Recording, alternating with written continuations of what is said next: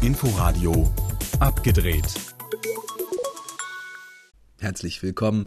Am Mikrofon begrüßt Sie Alexander Soyer und Sie hören das Filmmagazin hier im Inforadio. Endlich Endlich ist es soweit. Nach weit über einem halben Jahr, genauer gesagt nach fast acht Monaten ohne Kino, geht es nun wieder los. Wie oder wie ungefähr zumindest, denn ganz so einheitlich, wie es gut wäre, ist es dann doch noch nicht, wie es losgeht, aber in und mit den Kinos und mit extra vielen neuen Filmen dazu am Ende mehr von abgedreht im Gespräch mit Christian Breuer von der AG Kino und den York Kinos. Außerdem in der Sendung Merab Ninice, der an der Seite von Benedict Cumberbatch die Hauptrolle in Der Spion spielt. Und natürlich stellen wir außerdem die wichtigsten Neustarts vor, wobei das nicht wirklich ganz einfach ist, denn es starten so viele Filme wie nie zuvor.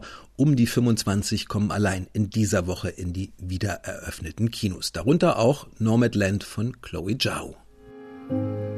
Der große Oscar-Gewinner dieses Jahres ist Nomadland, ein Film, der auf die Leinwand gehört. Eine Reise in und durch die Weiten Amerikas mit Frances McDormand als Nomadin Fern in einem notdürftig zum Camper umfunktionierten kleinen Lieferwagen.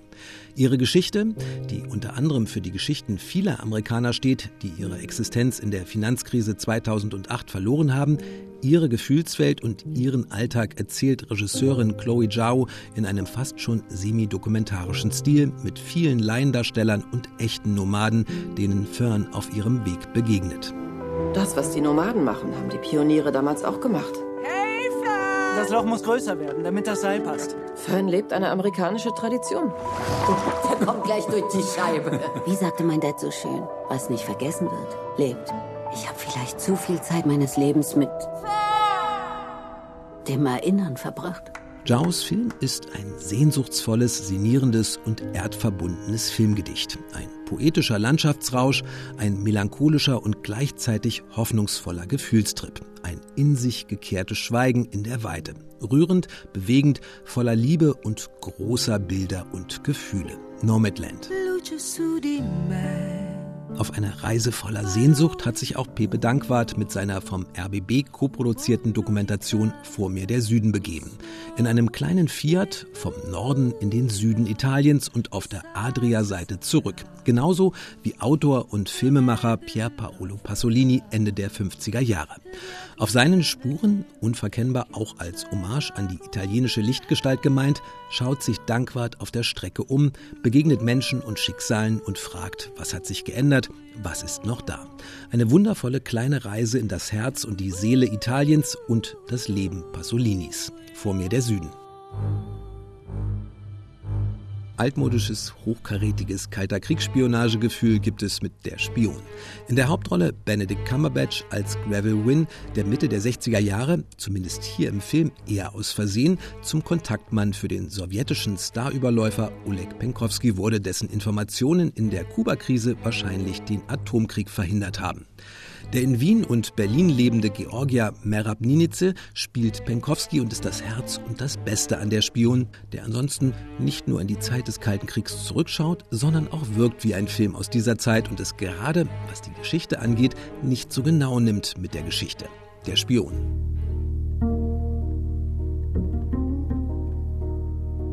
Der perfekte Lebens- und Liebespartner aus der Fabrik, das ist die Grundidee von Maria Schraders Ich bin dein Mensch. Ein Roboter, der genau auf ihre Wünsche programmiert ist, soll der neue und extra gebaute Partner für Maren Eggert in der Hauptrolle als Museumswissenschaftlerin Alma sein. Eingelassen hat sie sich auf einen Testlauf mit dieser buchstäblichen Liebesmaschine namens Tom allerdings nur widerwillig und auf Anweisung ihres Chefs. Und der gut aussehende Roboter ist dann am Anfang auch erstmal alles andere als die Erfüllung ihrer Träume. Da steht ein Mann. Das ist kein Mann. Wow. Das ist ein Roboter. Wenn du dich öffnen würdest, wärst du glücklicher. Ich bring dich zurück in die Fabrik! Der widerspenstigen Zähmung und die Entdeckung der eigenen Gefühle im Spiegel gespiegelter Vorstellungen. Ich bin ein Mensch ist eine herrlich amüsante kleine romantische Komödie über eine unmögliche Romanze. Ein bisschen Screwball-Comedy mit Science-Fiction-Twist ist das, aber letztlich auch eine spannende Versuchsanordnung, die noch etwas tiefer greift. Ich bin dein Mensch.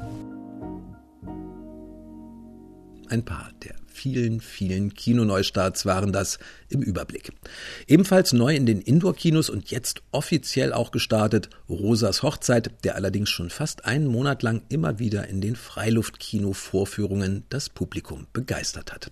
Rosa, eine 45-jährige Frau, Kostümbildnerin beim Film, Mutter einer erwachsenen Tochter, Tochter ihres verwitweten Vaters, Schwester eines in Trennung lebenden Bruders und einer dem Alkohol zugeneigten Schwester.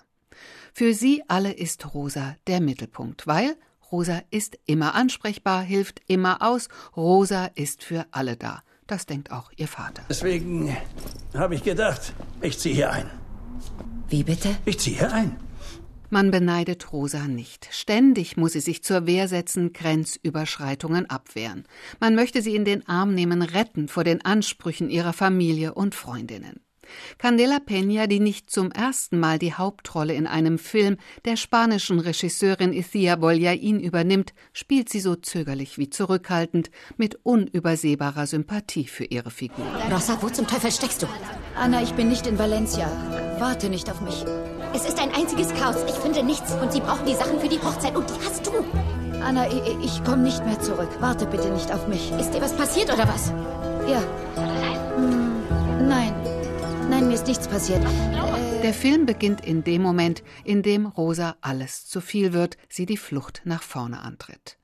Rosa verlässt Valencia und geht zurück in ihren Geburtsort am Meer, wo die alte Schneiderei ihrer verstorbenen Mutter noch immer leer steht. Hier, so beschließt sie, wird sie sich noch einmal neu erfinden.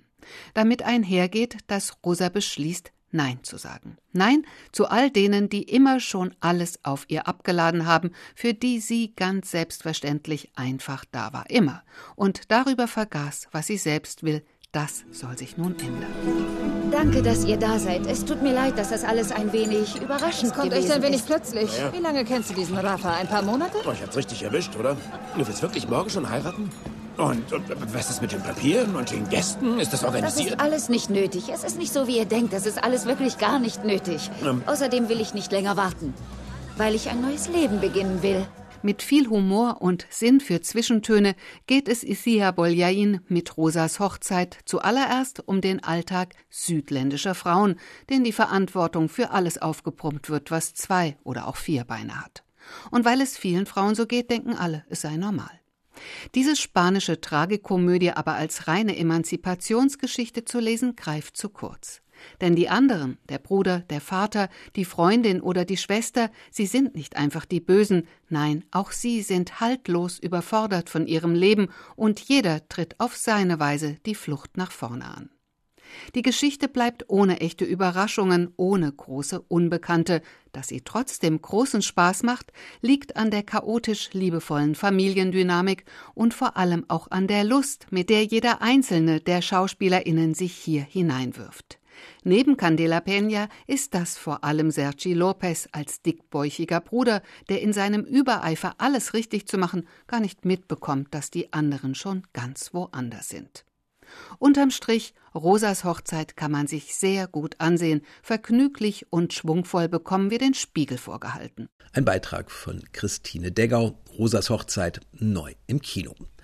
Ein Thriller, der mitten in die heißeste Phase des Kalten Krieges führt, ist der Spion. Benedict Cumberbatch spielt den britischen Spion und Oleg Penkovsky wird von Merab Ninize gespielt, der in Wien und Berlin lebt, aber selbst im Georgien der Sowjetunion aufgewachsen ist. Merab Ninize. Meine Generation, ähm, für uns war das ein bisschen anders und leichter und sanfter. Das System ähm, hat nicht mehr existiert in diese, diese Form wie in Film gezeigt wird, weil das sind 60er Jahre und ich bin damals auch geboren, im 65. Das heißt, für meine Generation, wir haben unsere Jugend sozusagen ähm, Ende 70er, 80er Jahre, äh, Anfang 90er Jahre, da waren wir beschäftigt mit Bürgerkrieg und Unabhängigkeit und ganz andere Sachen. Das war nicht mehr die Sowjetunion, das wir im Film sehen. In dieser Zeit war die Sowjetunion eine aufstrebende Macht und aus westlicher Sicht natürlich auch eine Bedrohung. Der hochrangige Geheimdienstmann Penkowski gehörte zum inneren Zirkel der Regierenden und seine Informationen, sein Verrat an seinem System haben wohl mitverhindert, dass aus der Kuba-Krise der dritte Weltkrieg wurde. Eine Rolle für Ninize auch von großer Bedeutung. Ja, natürlich. Das ist ein, einer, der, einer der berühmtesten äh, Verräter aller Zeiten der Sowjetunion. Das war eine, eine, eine tolle Herausforderung. Ich fand das toll, dass man sowas spielen kann nach so vielen Jahren. Und äh, das konnte auch so, ich habe innerlich auch so äh, mich sehr, äh, also sehr, Vorbereitungszeit war sehr intensiv und sehr gut, weil ich in diese Zeit und dieses System wieder zurückspringen konnte. Merab Ninice begann seine Karriere am Theater, hatte aber schon als Jugendlicher gleich eine große Rolle in dem georgischen Film Die Reue, der internationalen Erfolg hatte und in Cannes mit dem großen Preis der Jury ausgezeichnet wurde. Mitte der 90er ging er nach Österreich. 2001 hatte er seinen ersten großen Auftritt in einer deutschen Produktion an der Seite von Juliane Köhler im Oscar ausgezeichneten Nirgendwo in Afrika. Seitdem lebt er abwechselnd in Wien und Berlin, spielte in zahlreichen Fernsehproduktionen, aber immer wieder auch in größeren Kinoprojekten. Die Hauptrolle aber an der Seite von Benedict Cumberbatch in Der Spion ist eine andere Liga, die Ninize so auch noch nicht kannte das war auch eine, eine, eine tolle Herausforderung, den man sich wünscht, ähm, eine, so ein großes Fußball, Fußball zu spielen mit so jemandem wie Ronaldo, in diesem Fall den Benedikt.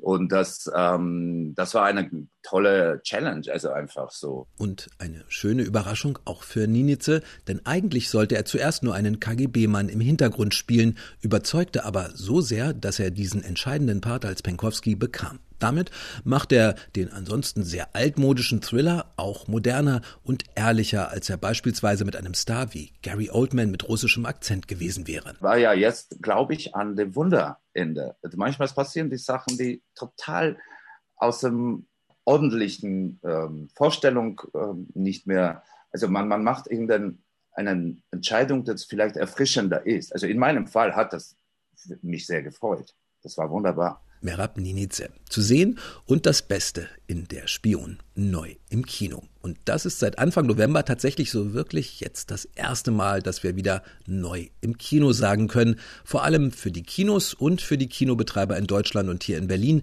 wie Christian Breuer von den York Kinos. Wenn man jetzt das Hygienerahmenkonzept Kultur für die Kinos antizipiert, heißt das das ein Meter Freisein zwischen zusammengehörigen Besuchergruppen, das ist sehr schön, dass der Senat jetzt diese Regelung auch in Berlin ermöglicht hat, die sich in vielen Bundesländern und Ländern ja längst äh, bewährt hat. Am Platz darf man die Maske dann abnehmen, Essen und Trinken möglich. Der Unterschied von 1,50 Meter zu 1 Meter Abstand zwischen den Plätzen in den Reihen vor der Leinwand ist schon mal ein großer Schritt nach vorn und deutlich besser als im letzten Jahr. Allerdings gilt jetzt erst noch die Verpflichtung für den Impf- und Testnachweis. Das ist aus unserer Sicht bei diesen niedrigen Inzidenzen etwas unschön, weil schon allein statistisch die Wahrscheinlichkeit, dass jemand mit Corona-Infektion ins Kino kommt, so gering ist, dass der Aufwand dann doch sehr hoch ist, gleichermaßen fürs Publikum als auch natürlich für uns, das zu überprüfen. Komplett einheitliche Regeln gibt es nicht. In kleineren Kinos braucht man unter Umständen keinen Test, dafür gibt es dann 1,50 Meter Abstand. In manchen muss man die Karten online vorher kaufen, in anderen geht es auch mit Vorbeigehen und dann vielleicht nochmal schnell um die Ecke vorher einen Test machen. Und in den nächsten Wochen könnte sich dank der niedrigen Inzidenz auch daran noch etwas verbessern. Tatsache ist, es geht wirklich wieder los und nicht nur für die Kinos, sondern auch für die Verleiher, die die Filme in die Kinos bringen und die ungefähr zur Hälfte an jedem verkauften Kinoticket beteiligt sind. Das heißt, für die lohnt es sich ja auch wieder stärker Filme ins Kino zu bringen. Generell für die Kinos reicht natürlich es nicht, wenn man nur jeden zweiten Sitzplatz besetzen darf, denn wir leben ja gerade auch von ausverkauften Vorstellungen und diese Spitzen sind nicht möglich. Trotzdem freue ich mich jetzt wahnsinnig, weil ich glaube, so ist wirklich Kinoatmosphäre wirklich wieder möglich auch. Und das mit einer geradezu gewaltigen Auswahl an Filmen. Allein am 1. Juli kommen um die 25 Neustarts auf die Leinwände. Und die nächsten Wochen sehen ähnlich voll aus. Die Kinos und die Zuschauer können sich wirklich aussuchen, was sie sehen wollen auf der großen Leinwand. Christian Breuer. Genau so ist es. Also die nächsten Wochen und Monate muss, liegt es an uns, tolle Programme zu kuratieren, aber fürs Publikum entsteht daraus die Qual der Wahl. Also es ist für jeden ganz sicher etwas dabei. Und ich glaube, das ist erstmal eine gute Situation. Also schlimmer wäre es ja, wenn wir jetzt nach vielen Monaten starten würden und würden sagen, oh Gott, was wollen wir überhaupt einsetzen? Und von daher ist es in gewisser Weise natürlich auch ein Luxusproblem. Und nächste Woche startet ja dann schon das Filmfest in Cannes. Auch da ein großartiges Line-up. Aus Venedig hört man auch schon die ersten Titel. Also eigentlich kann man sich auf den Kinoherbst nur freuen. Jetzt müssen nur die Inzidenzen niedrig bleiben. Christian Breuer von der AG Kino und den York Kinos hier in Berlin. Und nicht nur die Kinos sind offen, sondern es geht auch gleich so richtig in den Festivalsommer. An diesem Donnerstag in München mit dem Filmfest München mit viel Open Air angeboten, aber auch schon mit echtem Festivalgefühl und ein paar Indoor Kinos. Und nächste Woche dann natürlich an der Croisette mit dem cineastischen Comeback der großen Festivalkunst in Cannes. Mehr dann dazu in der nächsten Woche auch hier bei Abgedreht. Bis dahin verabschiedet sich am Mikrofon Alexander Soyer. Inforadio Podcast.